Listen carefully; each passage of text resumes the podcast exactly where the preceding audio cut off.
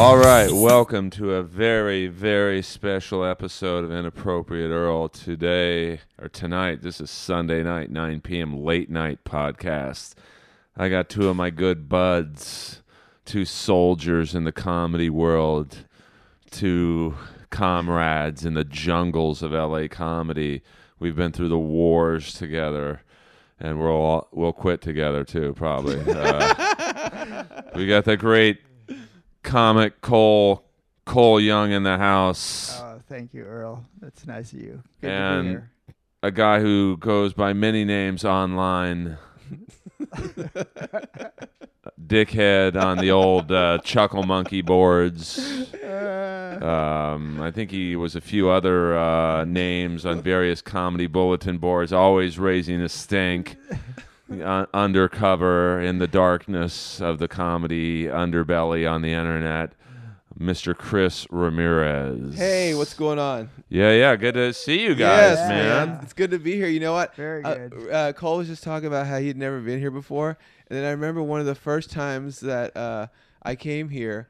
Uh, we were, we were there was a place called Revolver, I think, and we were doing comedy over there. Remember that? There's a gay bar over there called Revolver. And, oh, yeah. And uh, and and Dixon Matthews was with us, and he and he said, "Hey, I need to go back to your house and use the restroom." And he came back. He took a big mean shit. No class Yeah. as usual. And Earl's like, I can't believe it, because this Uh. is when he was really big and heavy, man. You know, he Yeah, I mean, you he was up in that third toilet room sweating.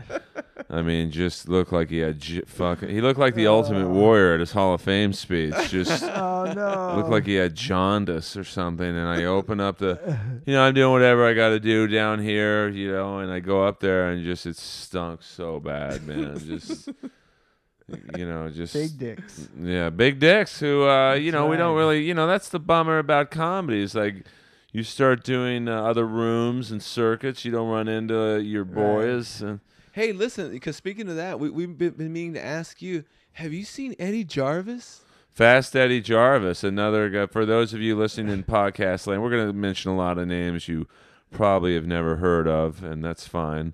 Uh, Eddie Jarvis, uh, funny comic. I think he was on roids at one point.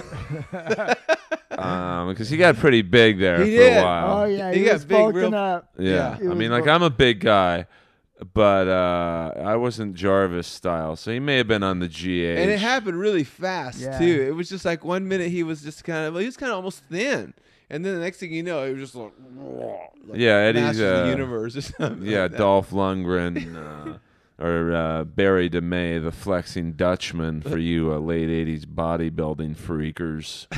Because I get a, I don't know who. Li- now you guys have a great podcast called Goodnight Universe, Right. Oh, thank you. And it's really fun. And you guys can call, make you know, you can call into your show and. Right. and, uh, yes, you, know, do. Thank you for doing that. You by have the great way. guests. I You've mean, been on the show. I've been on the one of my show. The lovely uh, You- Gail Gramlich. Gail's been there. She did a really good show, man. Yeah, she did She's you know she's on top of it. You know what? She did a She's really good show because she's really honest and she she Inter- laid into some stories about how she had been conned into things and stuff. Like she told us she went to some beauty. Uh, it was a it was a cruise and they were gonna you know select people to be models or something like that. And she went on that and uh, Sounds like a gig I wonder about.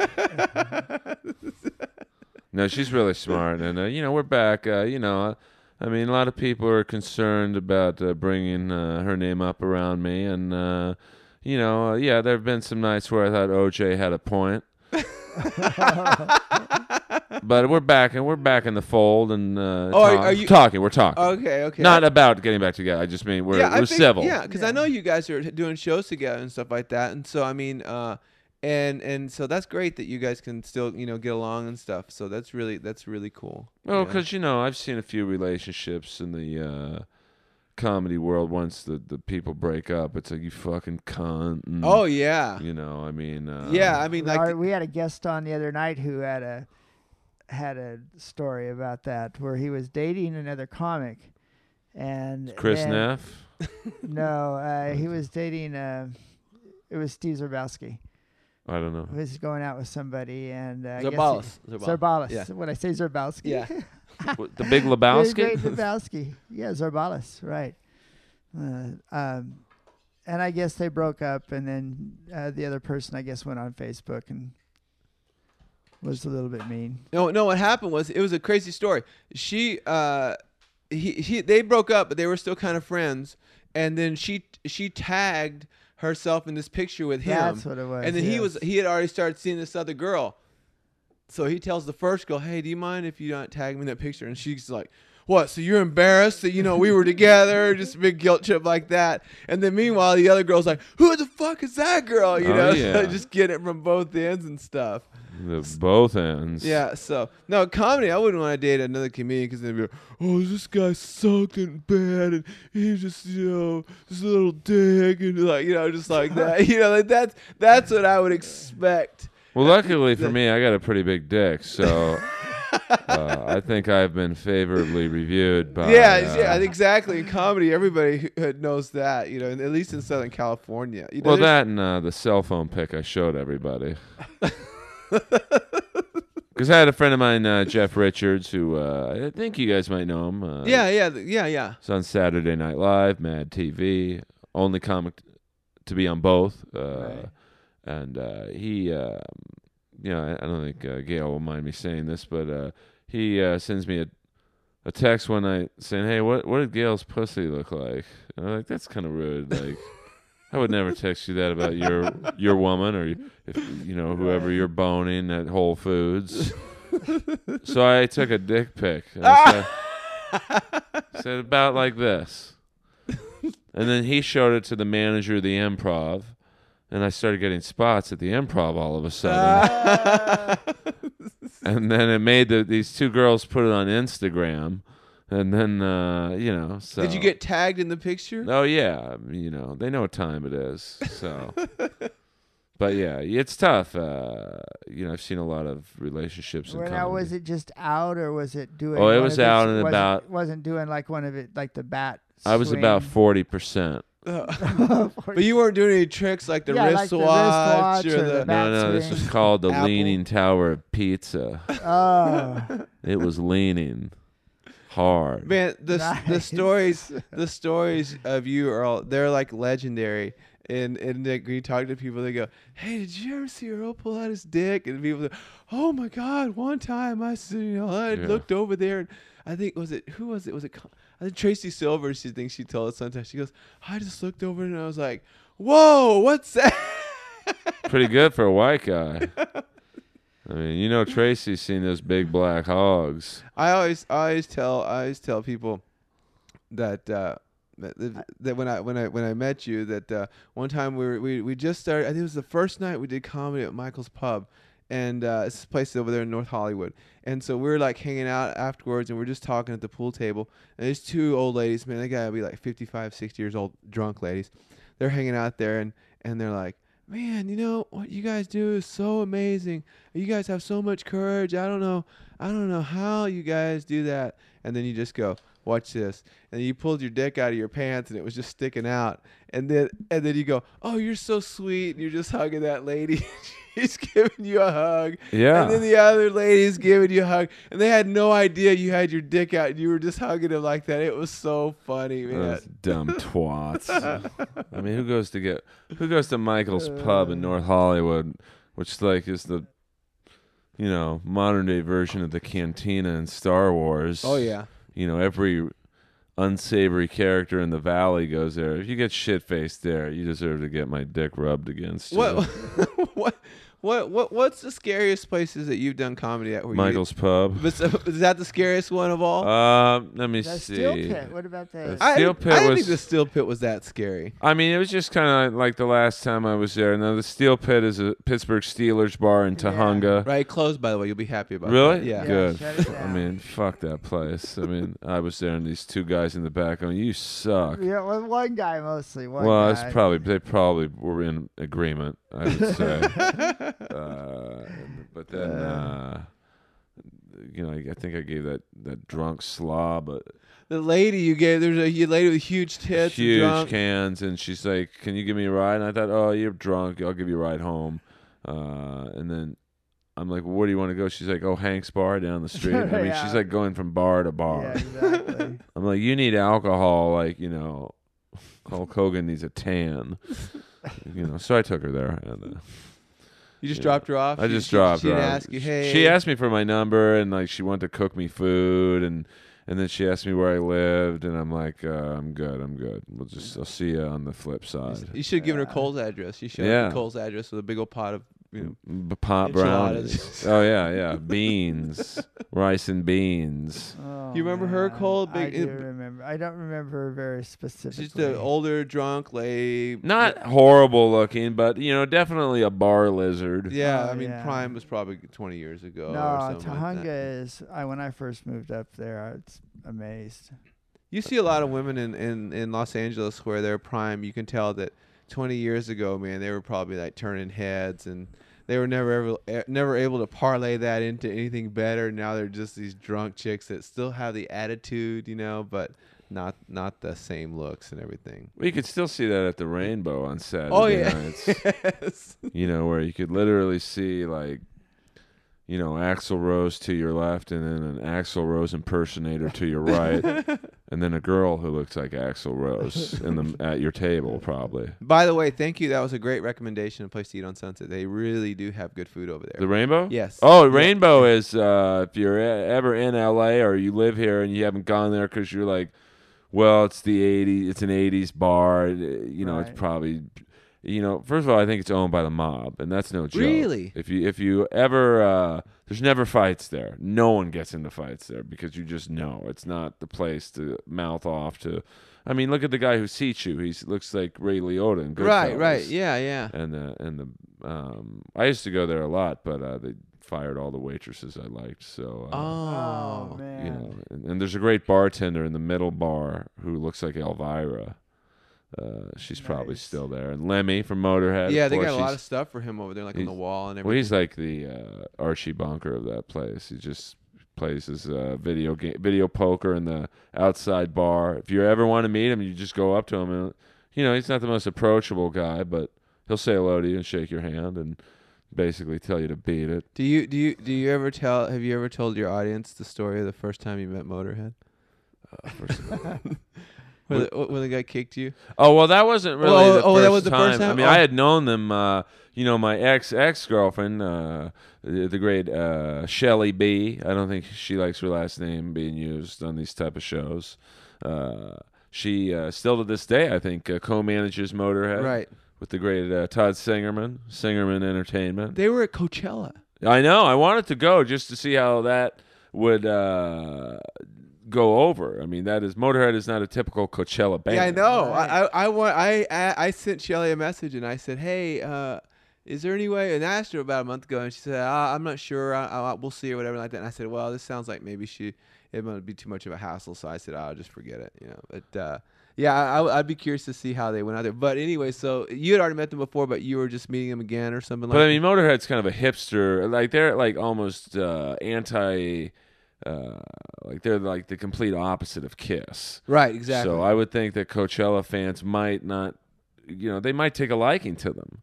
That'd be great. Uh, it'd be Who's- good for them. you Who's know. headlining Coachella this year? Who's like, Um, I think uh, the Vinnie Vincent Invasion, and uh, no, I'm just kidding. don't I just know. saw a story about Vinnie Vincent and Yahoo the other day. Yeah, and they were they were talking about him and uh, he lives in Tennessee and that uh, he doesn't answer any mail and He's crazy. he just they say he's like a re- total recluse and everything and then they were talking about how when he was in Kiss that he wanted to play these long crazy guitar solos and everything like that and Gene and Paul get really mad and they would say like this isn't really what this band is about and that's kind of but they said it was really good Well, I mean, that's the version that Gene and Paul have uh, splurted out. You know, he basically uh, rescued their careers. yeah that, that's kind of what the article said too yeah I mean, if you if you think back, for those of us old enough to be in, the, I think all three of us are in. Uh, you know, we probably remember the early '80s. I mean, Kiss was on death's door in Oh, yeah. America.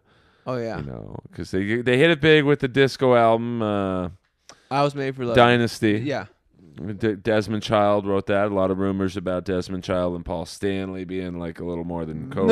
No way. I mean, you know, I mean, Desmond Child's very open about his uh, homosexuality. oh, I didn't know that. And if you ever, uh, if you want one of the best box sets ever, please get the Desmond Child box set because not only did this guy write a lot of Kiss's '80s hits, all of Bon Jovi's hits, Joan Jett, Aero- Really? all of Aerosmith's hits, Oh wow. Ricky Martin. He wrote all the Ricky Martin's hits. Does he live in Malibu? no, I think he lives in uh, Nashville, where Vinnie Vincent is. Oh. Uh, they should get together. Oh, interesting. Because So- we, were, we were talking about how the, the guys that write the songs are the ones that make all the money and stuff. Well, I think that was Vinnie's issue. Like he uh, wrote a few songs on Creatures of the Night, and that album kind of not flopped, but it didn't do that great. And then they take off the makeup, and he wrote. He basically wrote, I think, nine out of the ten songs on Lick, Lick It Up, It was yeah. really a Vinnie Vincent album, Right. and he was getting paid like five hundred dollars a week. Oh, I didn't. Oh, that's typical Kiss, man. That doesn't surprise me. So then he was like, "Well, I'm not going to sign the contract that just makes me an indentured servant to you guys. I want to be a full member." And they were like, uh, no, "This is Kiss. You know, this is our band." So that's, but they kept bringing him back. Like he Ah. got kicked out of Kiss like three different times, and then he, you know, forms the Vinnie Vincent Invasion, right. And then he gets kicked out of the Vinnie Vincent Invasion, which is fucking incre- insane. I mean, I've never heard of that. Kicked out of the old, your own band. And then he just kind of, lo- fl- you know, flustered around for, you know, I bought his box set, which was on cassette, which should have been a oh man. should have been a clue that maybe this isn't above board. And he sent it in this pink guitar case. There was no fucking cassettes in the thing. It was an empty box. There was a story. There was Oh, there was a story. There was you know what? There was an accusation that he had sent, he had, had some merchandise or whatever, and he Yeah, didn't deliver that. on it and stuff. That- well, and then, but then the, the, uh, he put out a four song uh, uh, EP called Euphoria. I said, I'll give him a second chance. I'll buy it. And it's like, I forget what the deal was, but if you bought it early, you'd get like an autographed picture. So I buy it early, of course. I get the package in the mail. The CD's autographed. The, I got like six autographed pictures. The folder that came in was autographed. I mean, he had a lot of fucking time on his hands. I'm sure, they were all autographed to me. I'm sure he didn't write you a letter, oh. dear Earl. I'm Yeah. sitting here in Nashville, looking out the window. So I mean, and now and and then he put out something called Speedball Jam, which w- might be the most brilliant CD ever made because it's just 71 minutes of him doodling, and if you try and fast forward to the next song, Uh-huh. it goes to the end. Like you have to listen to the whole album. Uh, Oh, wow. He forces you. Oh, interesting. So Man, I wonder how many of these guys that from these really shitty bands like you've actually saved from like a foreclosure or you know like a missed car payment or something like that. It's like they're like, "Oh man, I only need 25 more dollars to make Where's- the rent." And then your order comes in. where's Skakel? You know, I Got say a you know. box set.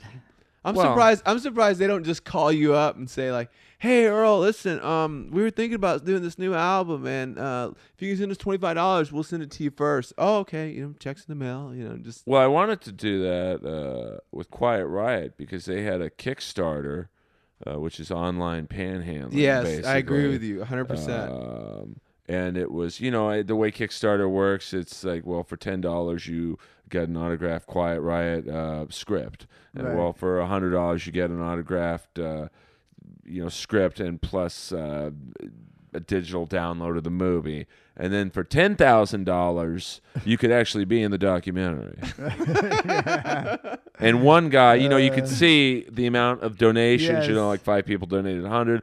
One guy donated ten thousand dollars. So the next hour, I started a Kickstarter to do a documentary on the guy who donated ten thousand dollars. nice.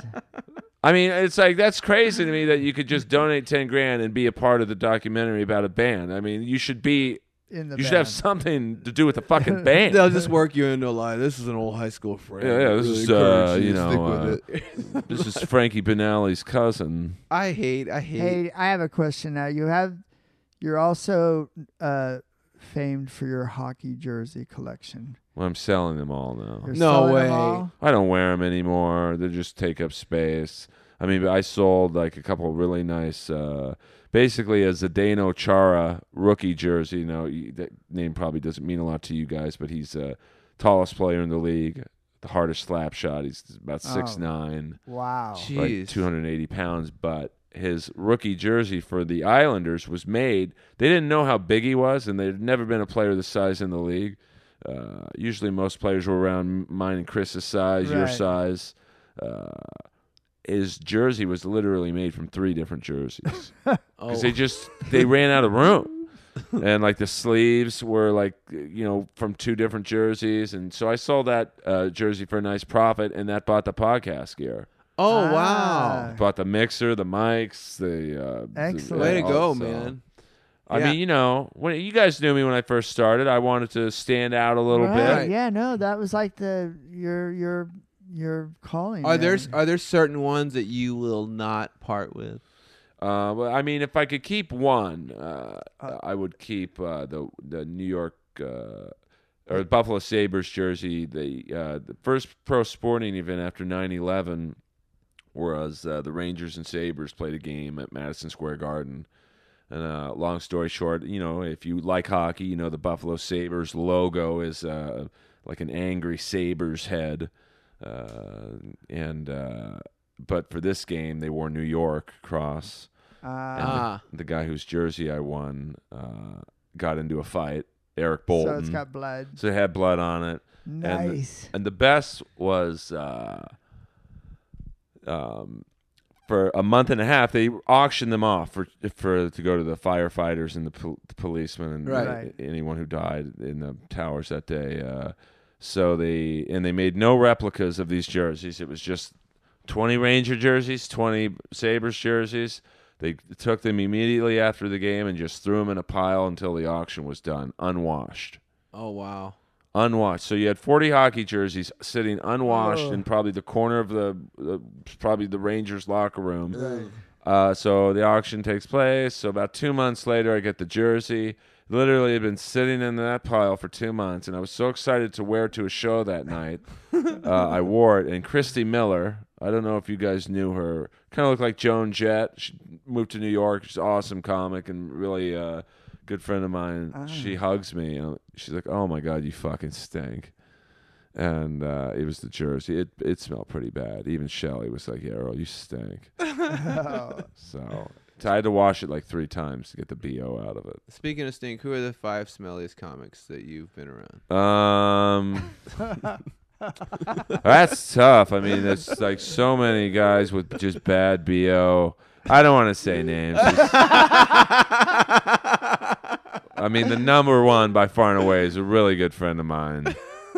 Um, he's a good dude, and he I know he listens to the show, and he probably knows who I'm talking about. I mean, you can't have like, although you know, Lemmy has uh, n- not the greatest funk to him. I heard, I, I heard about you. You told me that that, that he's that has, has I mean, you know, I, I, I think his nasal passages are have basically been blown out from various uh, s- you know things, and uh, so he doesn't even smell anything. He doesn't even. I don't think he gives a shit. And then uh, yeah, I took him to the to the dentist one day about nine in the morning. I said, Lemmy, first of all, I pick him up at like eight thirty in the morning, and, then you guys know me, I'm not a morning guy, so I pick him up.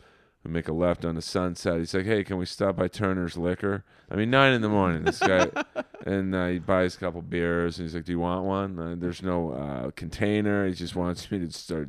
I said, "Lem, I don't drink, but thank you." And uh, so I take him to the dentist, and uh, pick. You know, he's a lot of work done uh, that day. I mean, the whole whole deal. Oh man. And uh, about five uh, p.m., I pick him up, and the whole office smell like him. I